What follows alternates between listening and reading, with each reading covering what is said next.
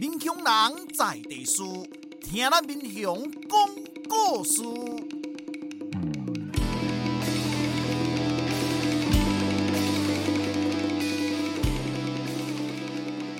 您现在收听的是《我的民雄朋友们》，我是主持人管中祥。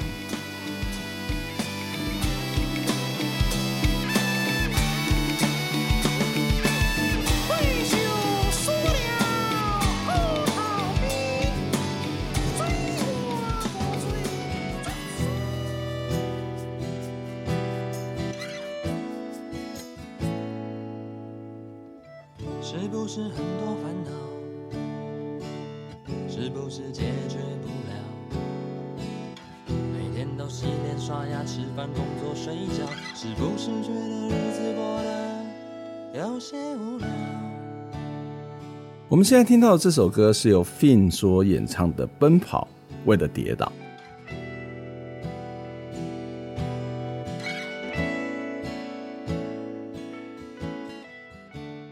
我的民雄朋友们节目曾经访问过凯西，凯西是台北人，在师大毕业之后，他在咖啡馆工作，他因为向往农村的生活来到了嘉义，后来在民雄结婚生子，也成为农夫。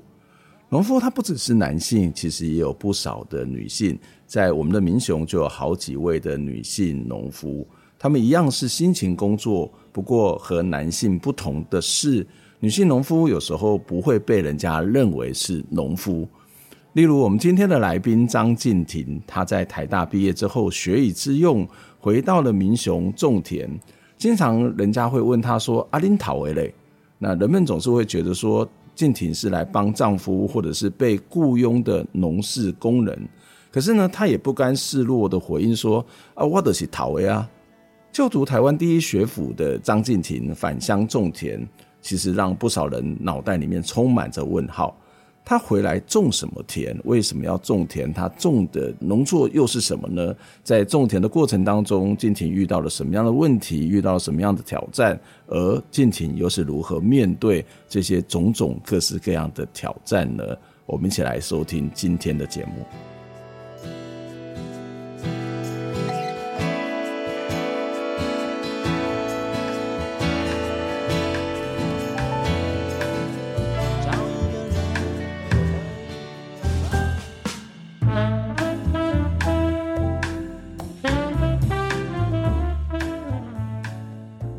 今天很高兴哦，咱我的民雄朋友们哥来访问一位算讲高学历农夫嘛。我要讲高学历农夫好像有一个很大的问题，好像农夫就不应该是高学历，或是高学历就不应该是农夫哦，一种自我打脸哦。但是高学历农夫很特别，譬如讲咱进前访问凯西。好啊，凯西事实上是师大英语系毕业以后啊，回来，伊嘛不是回来，他来向往农村生活，所以英语系好像应该要去学英文，然后是要去做跟可能做一些国际事务、国际业务有关的工作，但是他回到了农村，然后想要对农业生活是有点喜欢跟体会，然后没想到就在这里结婚生小孩，然后又做了农夫。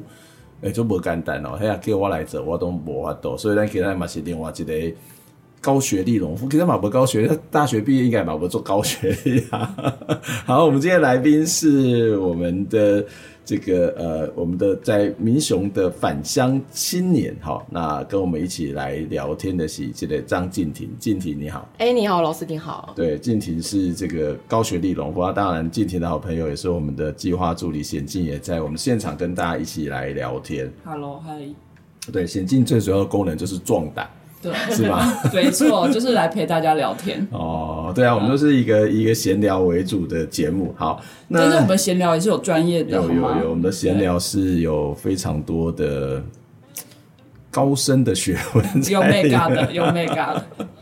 好，静婷是台大毕业嘛？哈啊，台大毕业为什么会回来民雄种田？你本身就是民雄人，对不对？对，我本身就是民雄人。住民雄哪里啊？我住民雄头桥那边。头桥就是另外一个世界。为什么是另外一个世界？因为我们的头桥人说他是来民雄，他不会说我就是在民雄。哦，因为我们离嘉义市比较近，其实我们生活圈大部分也是在嘉义市。对，所以头桥跟民雄的这一边就是比较靠北边的民雄，它实际上对很多人来讲是两个世界。哦，对，我们访问很多的头桥人，他都是这样子回答。头桥有自己的自满。对，对啊，所以以前头桥人有头桥人的骄傲。对，以前就会跟同学说：“哦，我现在要去民雄。”哎，你现在不是在民雄吗？为什么还要去民雄？所以，哎，头桥的什么地方？哎，就是离那个金世界就是比较近，那边是新故乡。对，你是住金世界里面啊？不是，不是，我是住金世界的隔壁。金世界的新故乡，新故乡是一个建案哦。还是就那个区域全部就叫新故乡啊，因为以前金世界为什么会叫金世界，是因为有个建案叫做金世界啊。哦，是哦，啊，所以它就叫金世界啊。嘿，所以新故乡是不是也是因为有个建案叫做新故乡？那这我就不知道，也可能要问我爸妈了吧。对啊，对啊，所以你是那个地方的人，对，然后也是。对对，家里面就一直住在民雄吗？没有，我们以前是从嘉义市搬过来的。哦，会跟到，因为我很好奇，那是跟在民雄工业区或头桥工业区的工作是有关的吗？没有，没有。我爸爸是军人，然后我妈妈是军人，以前是家庭主妇啦，然后她后来有去工作。他们那个时候会买在那边，是因为那边是工业区旁边，然后所以房子比较便宜，对对 对, 对，所以才买在那边。哦，然后我是大概在幼稚园的时候才搬过来的。嗯嗯，才从嘉义市搬过来。对对对。OK， 那你自己对民雄的印象，或对头桥的印象是什么？印象吗？对啊，其实问在地人说印象是什么是一个很奇怪的问题。我不就在这里过日子吗？从小到大。那你对民雄的印象好了，对，因为你不是民雄人。我在民雄这边，因为从幼稚园就搬过来嘛，所以我对这边印象全部都是在求学。哦，对，比如说幼稚园、国小、国中，然后高中我是读嘉义女中这样子。你的印象应该是田，因为你的田都在我们的田都在民雄。如果是这个直射的方式的话，应该这样讲，我觉得其实跟我搬来民雄这边住，跟我之后去种田其实也有点关系。因为我们那个时候国中跟高中，高中是往嘉义市嘛，可是我国中那3年其实都是骑脚踏车上学的。然后那个时候早上骑脚踏车去学校的时候，沿途都是全部都是田嘛，就民雄大部分都是这样。对，然后我那时候就很喜欢这种感觉。到民雄国中，对对，我家到民雄国中超远的，很远。我家到民雄国中那边大概要7公里，来回一天就14公里这样。其实我们家那边对啊，是离北新国中比较近。可是因为那时候，因为大部分国小同学都是读民雄国中，对，所以我就那时候想说，哈，那我也要读民雄。中间还可以先到协同中学去啦。对啊，对啊，对啊。所以那个其实就非常远了。然后，所以你的意思是说，你对农村的印象是在于那个骑脚踏车的过程当中，慢慢开始有农村印象。对。可是有农村印象不一定会种田啊，就是很多人有农村印象。民雄的人应该绝大多数都有农村印象吧，因为他可能就活在这个农村里头。那如果在工业区就另当别论。可是蛮多的人他不会选择种田，或者他想要离开这个农业的地方、农村的地方去都市发展啊。可是你并不是啊。对，我并不是，就是我真的只是单纯的喜欢种田。你要说喜欢种田吗？而且很奇怪，我喜欢这样子的环境，农村的环境，恬静的环境。就是因为我大学的时候也去过台北待过嘛，然后那个落差是很大的，因为台北就是人很多，然后很拥挤，然后步调很快，然后这真的很难讲，因为喜欢就是喜欢，你真的很难去解释说我为什么喜欢臭豆腐，我为什么喜欢什么东西。不过你爸爸妈妈也不是农夫啊。对，我们家其实是没有地的，所以我一开始要踏入这个领域是很多困难，因为你从一开始最困难就是找地。对。所以一开始困难就是找地，但是找到了地，那种什么可能也是一个困难。对，种什么其实也是个困难，其实什么都是困难啊。我一开始什么都没有。这就是让人家觉得更神奇的地方啦，就是不只是一个念台大，而且也没有地，也没有田，那几乎没有跟种植有关的、农作有关的渊源存在。唯一的渊源就是骑脚踏车看田。我有选择读农艺系了。对，那这是一个真正的喜欢了，一种无法言说的一种喜欢嘛。找不到原因，找不到理由，就一种无法言说的喜欢。对啊，真的就是、可是有让我更好奇啊，对啊，为什么会去读农艺系啊？农艺系就是我们知道台大有园艺系，然后台大有农推系，但是农艺系是一个什么样的系啊？嗯，农艺系什么？其实那个时候大学的时候，你如果就是那个时候选科系也是，我相信。当时候就是大家高中的时候怎么知道真的自己要干嘛？而且好像你决定了就要决定一个生涯的感觉嘛，对不对？所以其实我一开始其实是用删去法哦。然后我一开始就决定说，第一个我不要在医院工作，那因为我读三类嘛，你们是属于第三类，对对对，所以医院全部删掉。哦。然后第二个，我不要在工厂工作，哦，我不想要在那种密闭的空间里面，所以二类的全部删掉。然后删一删，发现剩四类。四类的话就是像农学院啊、地科啊，就是比较偏向这部分的。然后我那时候看到。剩下的科系里面，我就去找。我那时候其实有点被骗啦，就是台大农艺系的那个网站，它因为一点进去，你就可以看到一句话，就是他们的宗旨就是要喂养全世界。我就觉得哇，这个超伟大的一个科系，就是觉得好宏大哦，我就觉得好酷哦，这样子。对，所以我那个时候就是因为这样，所以我的第一志愿填的就是台大农艺系。对。可是其实我那时候，放榜的时候，我其实不是考上台大农艺系。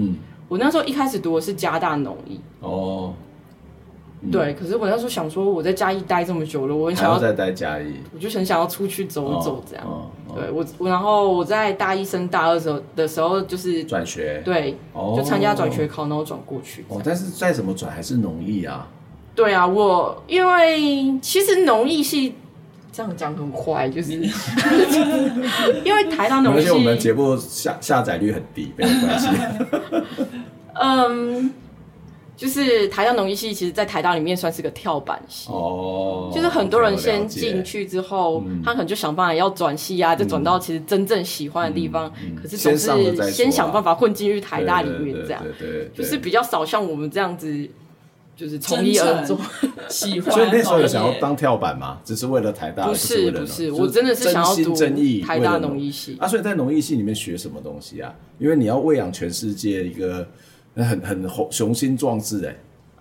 台大农艺系，因为台大本身是比较属于研究型的学校，然后台大农艺主要的重点会偏在育种，然后植物生理学跟统计，就是统计，对，就是生物统计的部分。所以之后其实像我同学大部分毕业之后也是走，可能就是公家机关啊，对，学术单位这样子。所以台大农艺系就学这些东西。所以从某个角度来讲，你也是少数在台湾读大学可以学以致用的人。就是很多人读完大学之后，他的当然这是跟大学的定位有关啦，就是他自己学的东西跟他的工作未必是可以扯得上关系的。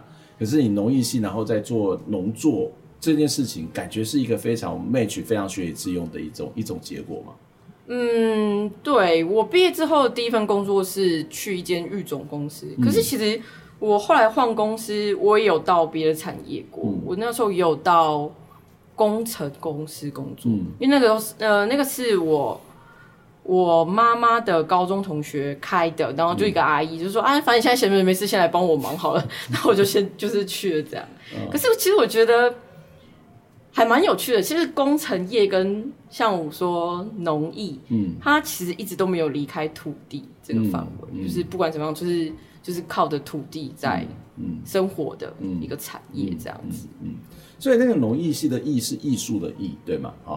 你可以把它说成是技艺的艺，技艺就是一种技术嘛，技艺的艺。然后我觉得它也是个艺术的艺。怎么说？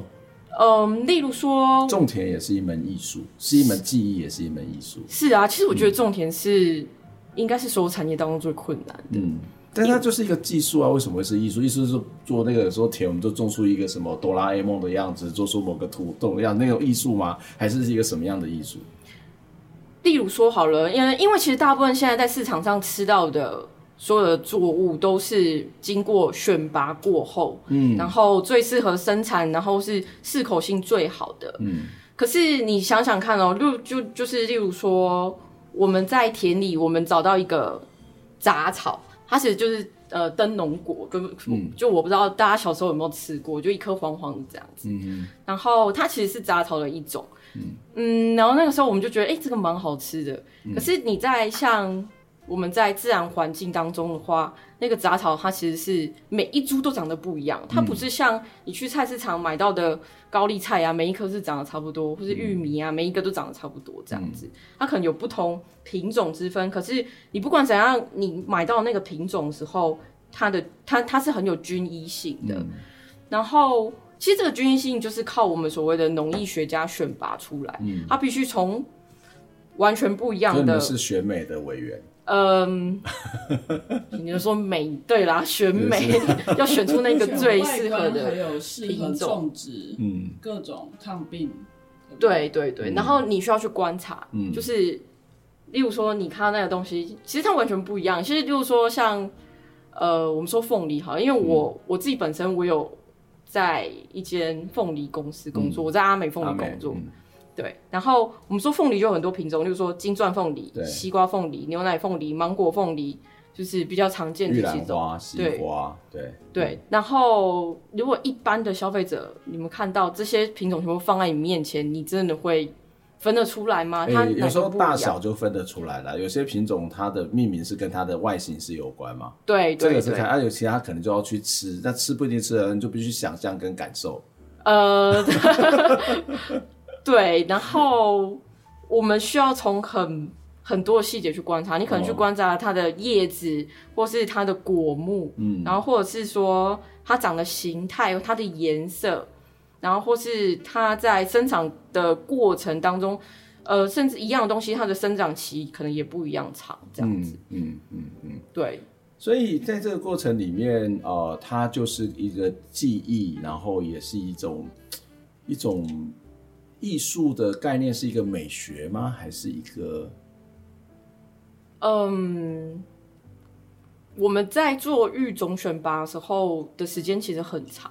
因为现在是有科技的辅助，可能6年可以选出一个品种，可是如果说过去的传统育种，可能10几20年我们才有办法选出一个品种。举例来说好了，凤梨它从种下去到采收需要1年半到2年的时间，时间这么长，人生有几个1年半到2年？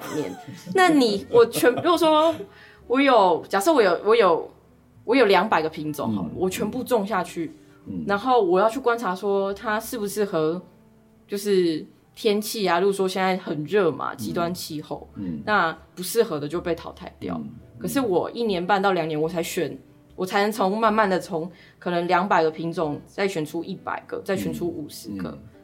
对，所以对一个农艺学家来说的话，这是一个也算是需要一个蛮有天分的工作。这样对，这样我就比较懂了，所以真的是一个天分，或者是它不是一个就是里面有很多的美感。你没有办法一个标准，就是我一个 SOP 就说，因为什么什么什么什么，所以这个就是好的。你这些标准其实也是农艺学家自己去定出来，他自己的判断说，我可能10几20年后，不管是当时候的环境，或是市场的趋势走势，或是什么，会当时候的人会喜欢什么，其实这真的很难预测。他可能去这么多的品种里面去选出一个。觉得比较好的，然后慢慢的筛选出来，包含这个筛选不是代表不是只有人类去筛选，还有包含上天的筛选这样子。我觉得跟你聊天，你是一个非常科学的人，然后可以讲到很多的这种概念，很多的这种可能是跟科学或是跟自然有关的这些想法。这你种田的时候也是每天脑袋就想这件事情嘛，或是把这个概念把它转换成一个种田的一个技艺这件事情嘛。种田，你种田不是种凤梨吧？不是，我现在主要是种玉米跟玉米笋。对，然后所以你学到的这些东西，对你种玉米或者玉米笋是有什么样的关系吗？或者有什么帮助？其实刚刚讲的都是理论嘛，然后你实际去做的时候，你遇到当然不是从理论开始遇到，你会就是开始遇到一些很接地气的问题，就像什么？例如说我们刚刚一开始说的找地，然后。像我们家这样什么背景也没有，我什么都没有其实我一开始种田的时候，真的是好不容易因缘际会之下找到一块别人不要种的地，那真的是别人不要种的地，因为那块地第一个没有水，第二个还会积水，那就是那种地是没有人要的啊。然后、那你为什么会要？是因为因为我没有选择，对。然后我什么工具都没有嘛。然后我那时候只是那个朋友说，不然啊不然你要种啊，不然这就有你种啊，你种看看啊，因为他不要。我说哦，好好啊，不然种看看。对，然后在那边闲着也是闲着。对，然后什么就因为我也没有工具嘛，就我很好笑。我那时候我就骑着摩托车，然后我就拿着一个小水桶。就是我们有个伙伴，他很喜欢揶揄我，他说：“你那个水桶是我儿子在玩那种沙滩的那种小水桶，你竟然拿那个去种田。”而且我那一块地还面积，它是有一个面积的，它是7/3，它不是那种家庭小菜园。我就说对啊，我就觉得我可以。对，所以我就这样出发了。但是因为学校的是可能要把你培养成一个农学家，一个科学家，他没有要教你种田吧？其实我觉得你认真来讲，每个农夫都是科学家呀，没错。其实我们在之前访问也几乎都是这些事，所以某种程度还算是一个学以致用，至少你可以去了解这些物种或是它的天候或者湿度、温度之间的关系啊。再是有些的一些农夫，他可能必须在实作的过程当中才慢慢累积这样的一些经验。可是你反而是看起来是一个相反的路径，就是你先学到这些基本的概念，然后再来实际上面的操作。对，而且我觉得有时候，因为这些东西其实是没有标准答案的，其实课本也是学不到这些标准答案，其实很多事情都是你遇到了，你才会去思索，例如说你才会去回头想它的本质是什么，你为什么选择要这么做，我们就这样讲好像啊，就是怎么了，就是。举例来说好了，我觉得像有的时候像有些农改场，我们说政府机关它提供了一些参考资料，我觉得也不一定是正确的。就这样讲会不会又得罪很多人？不会，我们收听率很低。不要这样子，妄自菲薄。因为那个我觉得农田的里面的条件还有环境的变动因素真的太大了，真的是没有一个完全可以参照的所谓正确答案或标准。对，就举例来说好了，例如说，我们现在其实会跟别人说，我们做的是比较偏友善或是草生栽培，可是我觉得其实这些现有的名词里面都没有办法完全的符合我们想要做的事情，还有我们的理念。对，其实我想了很久，我觉得其实像我们的栽培方式，主要其实最大的目的是要恢复土壤生机，就是。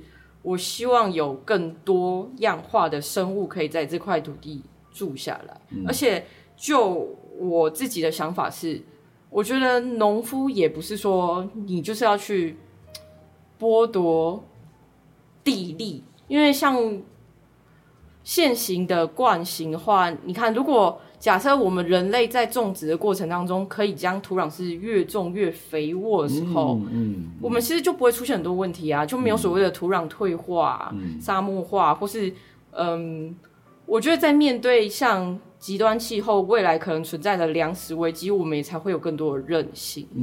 我觉得这蛮重要。有一次我到美容，然后去放一部纪录片，那也是跟水有关的纪录片。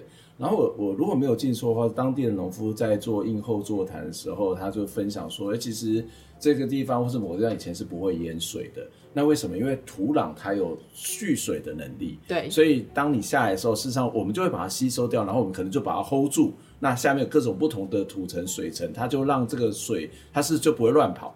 可是后来因为我们可能种田，然后我们可能因为这个惯性农法或其他的这种破坏了原本的地力，所以这个水它就没有办法被吸收，那没有办法吸收，它就会产生淹水的这种状况。对，它从地表就有径流掉了，它没有办法渗进去在土壤里面，也没有办法去补充那个地下水部分。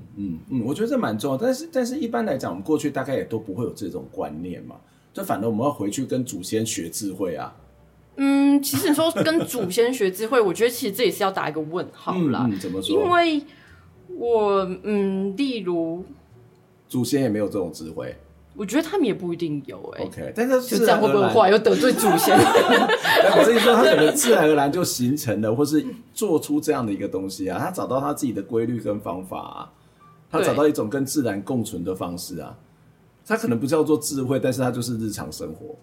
对，嗯，是啊，可是我记得像什么，我记得像热带雨林那边吗？因为像过去像我们说祖先他们好了，他们可能以前是用、因为他们人口也没那么多，他们也不需要生产这么多的东西，然后他们可能就是例如说我整这边有这片森林嘛，我就把它烧掉，烧掉之后我就可以做开垦啊、然后你们就是种这块地不行了、我再换下一块、可是、那为什么这块地它会种不行了、它其实是个问号、那表示说其实我们在或许古老的那个种植方法也不完全是正确，或是古老的破坏的方式跟现在的不一样，那个社会环境结构也不一样，就是没有那么多人口要喂养、要补充，那所以他就是用完这一块，然后就让他自己就反正放着，我很多地嘛，这块我种不太出来或者种不好、我就换下一块地、反正地很多，对对对、可是 我们现在人口已经几亿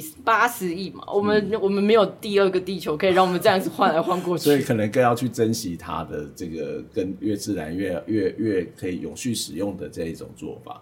对，那我觉得你回来种田，刚刚谈到光是要找地就是很困难，然后又是那么大片的地，就让我想到我以前就曾经这里有一个农夫，他说他的咖啡园要让我来种，我就说千万不要，我只是要跟他要了2颗咖啡种，就种了很久我觉得种田是一个很大的勇气，但是你又不是家里面没有农地，然后也是一个理论派出身，那在这个过程当中遇到了什么样的困难，怎么去面对？我们先休息一下，我们听一首歌再回来跟我们的静婷来做讨论。我们现在听到要来听的这首歌是二本猫所演唱的《真正的自由式》。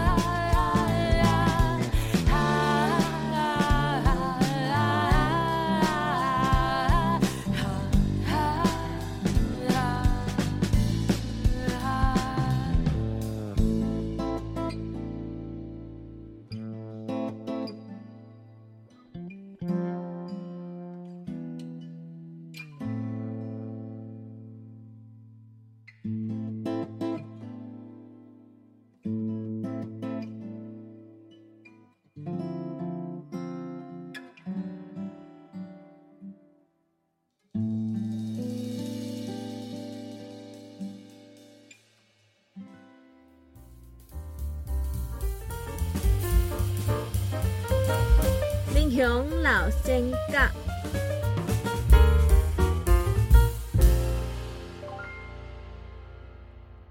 王振辉自细汉就真巧，对老师读经书，人拢讲伊是神童。老爸过身以后，王振辉继承着厝内祖产，更加拍拼去开垦。一开始伫叶仔寮附近就有900家的土地。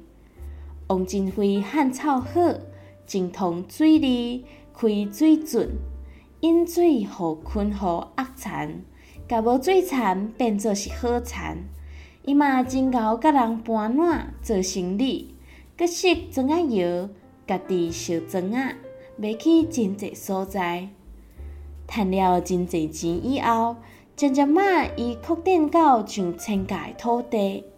无偌久，伊阁伫古溪、中部等等的所在开垦土地1000多家，可见伊是真正有够好业。清朝乾隆年间，伫分林甲家己的漳州人、泉州人，逐概拢因为争水权来相拍。一开始，王振辉会用困守的身份出面调解，然后代志是愈来愈严重。到嘉庆年间，王振辉放出水权才准拄煞。迄当时，朝廷因为安尼要赐官甲皇帝予伊，毋过半路宣传毋对，变做是要抄皇帝。王振辉听到半暝啊，骑马去台南府辩解，不幸伫中途互歹人毒死啊！嘛有人讲，伊是因为畏罪自杀。最后清朝追封伊做奉政大夫。这就是王振辉的故事，改编自《神仙小段》，作者王家辉。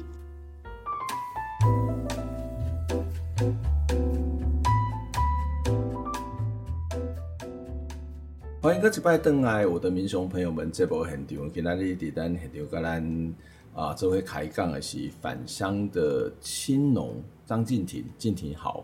嘿，老师你好。嗯，对，返乡的青农，所以你有加入青农联谊会？有。今天晚上刚好有聚会。哦，但是青农联谊会都蛮多年轻人，然后我想到，我就觉得青农联谊会蛮多高比例的人都是种温室的植物，对吧？不一定、啊，他们也有露天，看作物。哦，但是种那个番茄跟瓜类的比例应该不小吧？对，嗯，但你种民雄主力，对，你种的是？我种的是玉米跟玉米笋，OK， 待会来帮我们介绍你的玉米跟玉米笋，然后要去哪里品尝到你的玉米跟玉米笋，也是很重要的一些事情。好啊 ，OK， 没有问题。开心西南的答应，我一定要好好的宣传。但我们不是要来卖东西啦，我们只是要跟聊天，就是一个年轻的回来，他种田遇到什么问题。所以在刚刚的节目里头，其实有提到说，就有一个人啊，换这个也得不被用。就请你就来种啊！来种的时候，你就发现有很多的问题。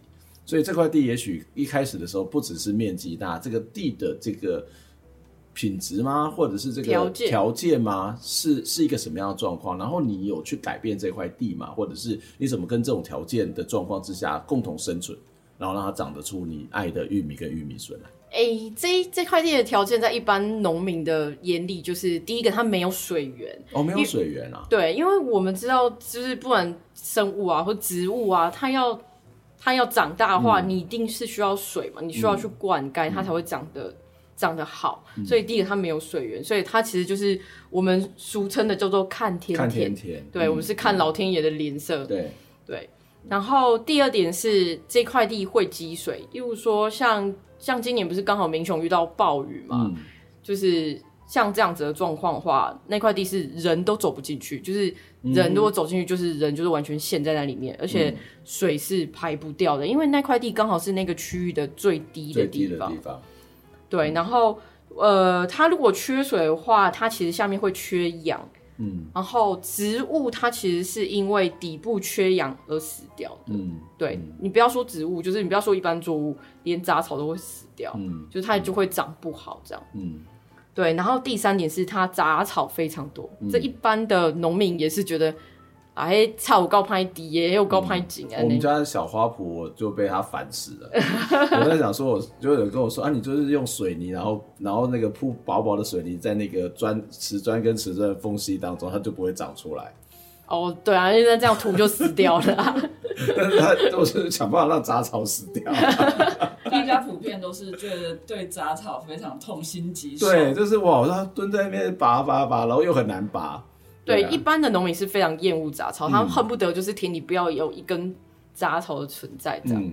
对，可是我想法不一样啊。其实一开始我一开始种玉米的时候，种就是超惨的，就是长得非常非常不好，玉米长得很矮小，然后病虫害很严重。对，然后后来呢，其实因缘际会之下，我有去竹山的社区大学，我在额外去上课，上南投的竹山，对，南投竹山、一个叫做陈新忠老师，对，然后我去上他的课，然后那老师的专业是土壤，所以他就建议我们说，就是直接挖下去看看，其实这也是最直接的方式，就如果你田里遇到什么问题，最直接的方式就是挖到，就是直接把土挖开，你直接去感受那个植物的根系在土壤是什么感受，或是他们面对的是什么样的问题，就用你自己去感受植物的问题的意思啊。例如说你挖它去硬不硬啊？哦，对啊，你会不会被闷死、掐死的感觉？不会啦，是不会挖到，不至于。就是我们闷死注定有，因为我们那时候挖下去其实是很臭的哦。对， okay， 因为那块地不通风，它才会臭嘛。积水就很像臭水沟，它其实那个气体是有毒的，例如说可能有甲烷啊、硫化氢什么样。所以其实植物的根系在下面，它为什么长不好，就是因为它的根系在下面，就是它没有办法呼吸，又有毒气体，它当然会长不好。对。然后我们做的改变就是，我们其实对于杂草没有这么厌恶，我们其实不会想要让杂草去完全消失，我们是我们是要让杂草跟我们的植物可以共存的，我们只要不要让杂草影响到我们主要作物的生长，我是可以允许它们存在这样。然后我们也会让地休息，例如说我们后来有种绿肥，对。一开始我们连绿肥，因为那一年真的超衰的，那一年我们遇到那个大干旱，我们从2020年开始种，然后2021年遇到大干旱，我们连那个绿肥撒下去什么都没有长，就整片跟沙漠一样。对，然后是后来到梅雨季，就是6月的时候，一场大雨下来，然后下来之后我们想说啊，算了啦，反正就这样了，我们真的无力。然后结果等到8、9月去看的时候，已经变成一片的森林，就是完全就是杂草森林这样子。对。后来我们整地之后，发现那个地完完全全就跟我们当时候不一样了。对。那块地其实原本在我们之前是有另外一个农民在种，他种饲料玉米。对，可是他就可能就觉得那块地麻烦嘛，他没有水，然后这就算了，就是面积又很大，他觉得他无力管理这样子。对，那我们才接手。然后他种饲料玉米，当然他也会用杀草剂啊，或是农药、肥料都有这样。对，然后后来我们接，就是我说后来我们那个就是田径，就是绿肥大爆发之后，我们在整地之后，那个土壤的我们说的团粒结构，就是它的构造变得就是改善非常多。对，然后我们接着后来就是种了玉米笋之后，我们的玉米笋就长得很好。这样。为什么会选择想要种玉米笋跟玉米啊？因为主要这个东西它是适合旱作，它不需要这么多水。然后所以也刚好那个田，只要去解决它的积水的问题，这个问题就可以解决一大半，是吗？就是我们还是要适地适种，这是比较适合就是种玉米跟玉米笋。第二点是因为我本身还有其他工作，所以我没有办法投入这么多的劳力在里面，所以也是配合我的工作，我要选择一个比较相对省工的一个作物。所以玉米跟玉米笋是一个比较能够省工这件事情，所以它的管理不需要花很多的时间。对，因为玉米跟玉米笋来说，他们其实像玉米的话，它还是农艺作物。我们所谓的农艺作物就是需要大面积的去栽培管理的，嗯，它不是说像什么小番茄啊，或是说像一些水果啊，它就是会需要比较多的人力在里面，嗯嗯。所以你们算是有机或是友善的农作吗？还是你刚刚有谈到是一个草生栽培？就我只有听过草生迷奸，不知道草生栽培是什么？它跟友善有机有什么不一样吗？刚刚是说草救了那块地，嗯，对不对？对对，有机它是有一个非常明确的规范，然后像友善他们的大原则，有机跟友善的大原则就是绝对不会使用农药跟化肥，就是化学肥料，嗯，这样。然后草生栽培是因为其实大部分的人会比较常听过这个名词啦，我们说什么它的芒果是草生栽培啊，它可能跟草种在一起这样，然后他们好像就觉得说这样就是比较友善环境，但是其实这也没有完全正确，我们其实也要看那个草长得怎么样子，就是它有时候像我们很有趣，我们之前我们后来有找到一个地主，然后跟他承租土地来做，我们一开始跟他说我要做草生栽培，结果他自己想象这种草生栽培跟我们的所谓的草生栽培是不一样的，他以为是那种像高尔夫球场的那种草生栽培，哦，对，可是其实不是，我们可能还是会让真的杂草整个长起来这样，其实我觉得对于我们的栽培方式，我后来想想我觉得比较好的形容应该是说让土壤恢复它的生机，所以目前是还没有一个名词啊，这算我就是独获创建，对，它比较像是一个生机农法，就是我希望它是可以恢复生机的，那我要恢复生机就是我需要让第一个其实最主要就是植物，我要让植物在这块地长得好，这个植物指的就不一定是作物，它有可能是杂草，OK， 那为什么？因为我们地球最主要的能量来源其实是太阳，那我们要把这个能量可以转换成地球其他生物可以使用，我们靠的就是光合作用，对，然后在土地当中就是要靠植物，所以我需要让一个土地重新活过来的时候，我一定要让它的植物长得好，它植物长得好之后，它可以将能量做转换成葡萄糖，那其他的生物不管是土壤里面的微生物，土壤就是动物或是其他的，例如说昆虫，他们才有办法慢慢的蓬勃起来这样，也就是说你透过杂草这件事情让它培养出一个适合栽种生存的生态系嘛。对，我要让生物可以在这块地住下来，然后他们长得好，因为生物住下来就代表这块地是好的。对，对，因为杂草它自然会生长在那边，就是表示它其实是比较相对适合这块地，它才会自然而然的在这边出现，但是适合杂草就一定适合其他的作物吗？不一定，所以它其实是个过程。对，这有蛮多美感，就是杂草到底要多杂，就是种类到底有哪些是你允许它存在的，或是杂草跟那个作物的比例应该是怎么样，然后什么时候杂草多什么时候杂草少，我觉得光是这个东西我都头大。这个是你要考虑的吗？还是不用？要啊，其实甚至我还就是我会希望我的杂草种类是越多越好，然后有开花的更好这样子，因为开花的话它会吸引一些蜜源的昆虫，就是说蜜蜂啊，或是对对，或是其他，因为它有蜜的话就会有更多其他生物会来，这样子。这真的是一个艺术啊，对。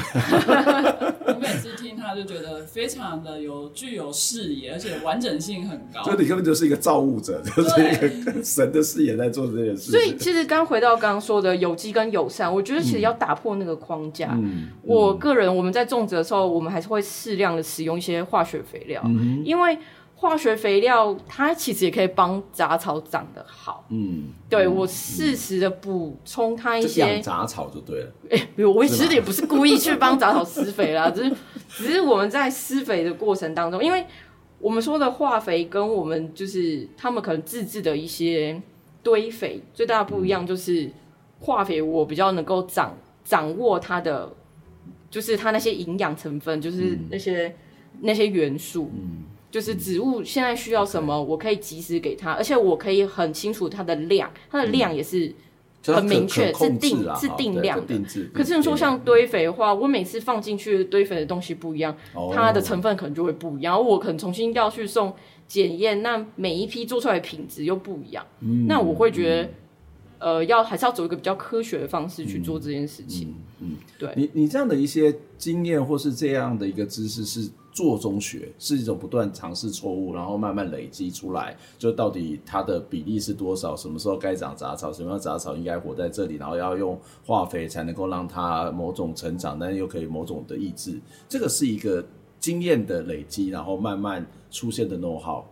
对，它其实是个经验，它其实是在这个过程当中，我们是做了很多不同尝试，可其实也没有办法想，有时候你想要想很多，可是是没有办法做这么多，所以它也没有什么固定的 SOP 之类的，没有。然后它其实只是一个大方向的概念。那你花多少时间累积这些，知道它的一些美感？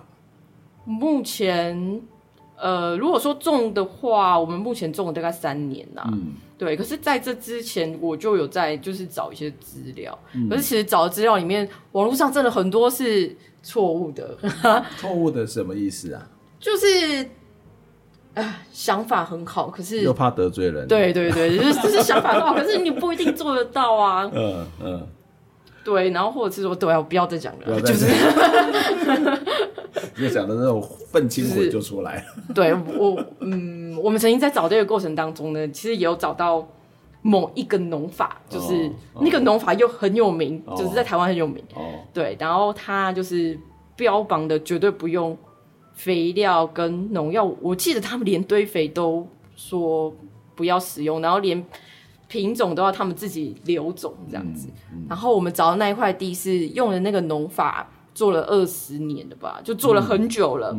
然后那块地我们去到现场的时候看到真的是很傻眼，就那块地不能用了。不是，它就是非常非常的贫瘠，它比隔壁的惯行农法做出来的东西还要贫瘠。是啊。对。所以网络不可信就对了。我觉得是需要自己去尝试还有判断。它很多变数啦，然后跟你个人的，其实也不是那个农业的记忆，是个人的记忆本身也都有很大的关系啊。所以它常常我觉得会是某种调和的过程，对不对？是一个比如说互动，然后共生共存的过程嘛。对，对。然后我们是希望是尽量可以借力使力，这个力也是包含的自然界的力量。你种的玉米是什么样的品种啊？这个品种有什么特别的地方吗？就特别的好吃，或者是特别的美，或者是特别的可口？我们种的品种是黑宝。糯玉米，黑宝糯玉米。对，然后那时候其实会选这个品种。第一个它是糯玉米，因为糯玉米跟甜玉米比较起来，它比较好种一点。它比甜玉米比较起来是，它是比较就是比较好栽培的品种。然后是一个农民推荐我的，因为他跟我说这个品种非常好吃。糯玉米也比较有饱足感嘛。对，而且它不是一般的就是咬起来很糯的那种，它是甜糯玉米。甜糯玉米。对，所以它吃起来是很甜的。那时候我刚刚本来讲说那个一般的传统玉米它比较多水，然后比较甜分比较高，但糯玉米其实它的、它是比较 Q 的，口感是比较 Q， 然后因为它的甜度也够，所以吃起来是、是就是可以是就是甜甜 QQ 糯糯这样子。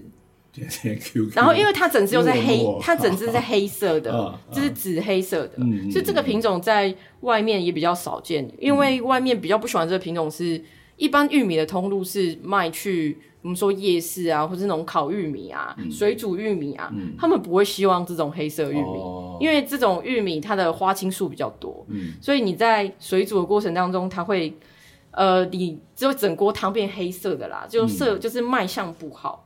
对。然后我们如果就是客人来跟我买的时候，我们也会推荐说最好是用清蒸的，因为你用蒸的时候，它其实甜分也会比较保留在里面，这样它不会就是甜分就流到汤里面。不过有人喜欢去煮火锅的时候也会喜欢放进去，那整锅黑黑的，他觉得很棒。因为有人就觉得不是芋头的概念，就有人就觉得花青素很多啊，就是觉得抗氧化这样。每个人都有他自己的选择，我们尊重每个人选择。自产自销的话，我觉得是蛮适合做这个品种的，因为其实品种就是它跟就是刚刚健庭有讲到，它这个东西要销售出去，跟它的特性会有关系。那以自产自销来说的话，我觉得它就是特征很明显。所以自产自销的话，反而你自己去推广，你蛮有一个特色的，但是在其他通路上可能就未必是这么适合。我觉得就是包含刚刚健庭讲到的说，品种它在筛选的时候，它在考量是怎么样的市场性，或者是适合怎样的人，或者是现在的环境，其实都是跟这些是有关联的。嗯，对，所以因为我们主要是走自产自销的部分啊，对，所以我在选择品种的时候也会去找比较有市场的独特性的。那我们在面对消费者，除了说服他说我们这个没有农药之外，就是还有就是你要告诉他，因为我们这个东西很特别，你在外面买不到。嗯，对，所以别人会比较乐于去尝试看看。嗯，你的农场叫做陶陶乐，对，陶陶乐农场，就是陶陶乐农场，那不是乐陶陶的那个陶陶，不是陶那个是桃园的陶陶，对，桃园的陶。但是你要表达乐陶陶这个概念嘛？为什么叫陶陶乐？不是，就是陶陶是就是。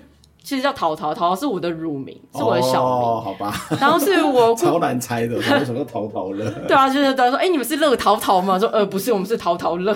所以说要记的话，就把乐陶陶反过来，但是是桃子的桃，不要搞错。对，是桃子的。然后不会有人就因此就是打问说，你们有在卖水蜜桃吗？说没有。所以你们就只有卖玉米。目前是这样，然后我们也想要再做一些不同尝试。那怎么买？你们有粉专还是有什么订购的方法？那个 Facebook 可以去搜寻陶陶乐农场就可以找到我们。OK， 那里面也可以看得到你们努力跟天搏斗、跟土地搏斗的过程嘛？可以啊，我们会在上面做分享，就是说我们最近整地啊， okay， 对。我觉得那也蛮好玩，至少我们知道我们自己吃的东西从哪里来，谁种的，我觉得这蛮重要的。对啊，因为有时候你们说，因为市场上有时候我们像这些鸡蛋啊，连它标示都不明。有的时候是需要，因为你认识这个农民，你相信他的为人，对，然后你真的知道他在做什么，然后甚至你也可以去他的农场看看，对，那你会更知道说你手上就是你的食物是怎么来的，然后或是说你跟这块土地，因为透过这个食物，那你们的连接就会更强。嗯，没错。最后一个问题想要请教，就是女性的农夫毕竟是比较少，对，那对你来讲有什么困扰吗？还是其实没有？我觉得有利有弊。怎么说？因为我其实也没有什么弊。之前看你们参加我们的猎风奖，然后说阿丁逃给嘞，对啊，回答说，我就是逃给的。其他人说阿丁逃的嘞，就是他就突然就不会觉得这件事情是你在主导，就是觉得女性都是附属的，就是附属在一般男性的下面在做执行这件事情。对。然后我觉得女性在做这件事情，像我们主要是在做自己卖嘛，那女性群体是有个最大的优势是。因为其实大部分家庭在做食物的采购都是女性，然后因为我们身为女性，我们也很多女性的朋友，然后很多朋友可能也就是家庭主妇，所以我们在做这样子的推广的时候，其实是比男性有优势。对，所以我觉得女性去从农也不一定说比较吃亏，而且其实现在有很多机械可以去做省力的部分，对，或者是说有一些。代耕啊，你如果说，例如说胖产，那也不是我们自己胖，也是打电话叫人家来胖。对，所以其实你就是陶的嘛，对不对？对，我们三个都是陶的，因为我们是有三个伙伴。OK， 对，好啊，下次再多访问你们其他的伙伴来带来这个所谓的种田里面的一些比较有趣的经验。对，我们三个的角度会不一样。而且我觉得蛮好玩，就是我们不是只有在谈美食，我们在谈的是科学。科学还有自然还有跟这块土地的连接，农艺还有艺术还有技艺。今天非常谢谢靖庭来接受我们的访问，最后想要请靖庭来点一首歌来送给我们的听众朋友，你想要点什么歌呢？我想点那个有一首很老很老的歌，对，我看到的时候就你会点这首歌？对，这首歌叫做年纪跟我差不多吗？没有了，他那时候也傻眼，而且他跟我点歌的时候我还没有意识到他在点歌，我说靖庭要点歌哦，然后我就说开心女孩，然后他说啊所以你要点什么歌？其实我们陶陶乐农场就是还有另外一个，就是希望说在做这件事情是快乐的，真的是乐陶陶嘛？对，就是当时候帮我取名字的是一个姑姑啦，就一个长辈，然后他是希望说，就是因为当时候一开始只有我一个人，然后他就说希望说我在做这件事情是快乐的，只有在做快乐的时候，这件事情才会成功。对，这首歌其实在当时也非常的红，就是洗发精，然后演唱的是娃娃金志娟，然后写歌写词的作词作曲的是那个郑智化，他是后来到中国去发展的一个歌手，然后他也蛮厉害，是当时他是一个广告的企划，那最后干脆自己来写广告歌，我还蛮喜欢郑智化的歌，对，没想到爆红，对，单身逃亡之类的，水手，对，非常励志又非常的愤世嫉俗。好，那我们就不来听郑智化太过于励志跟愤世嫉俗，我们来听这一首娃娃靳志娟所演唱的《开心女孩》。谢谢敬庭云，还有谢谢写记，我们下次再会，拜拜，谢谢，拜拜。